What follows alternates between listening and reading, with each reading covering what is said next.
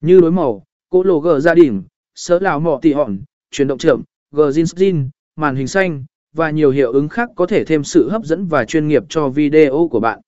Tương thích âm nhạc và hành động, khi sử dụng âm nhạc, hãy tạo sự tương thích giữa âm nhạc và hành động trên video. Điều này có thể là việc sử dụng nhạc để tạo ra các phần cắt đứt, cút, hoặc chuyển động đồng bộ với nhạc để tạo nên một trải nghiệm hài hòa.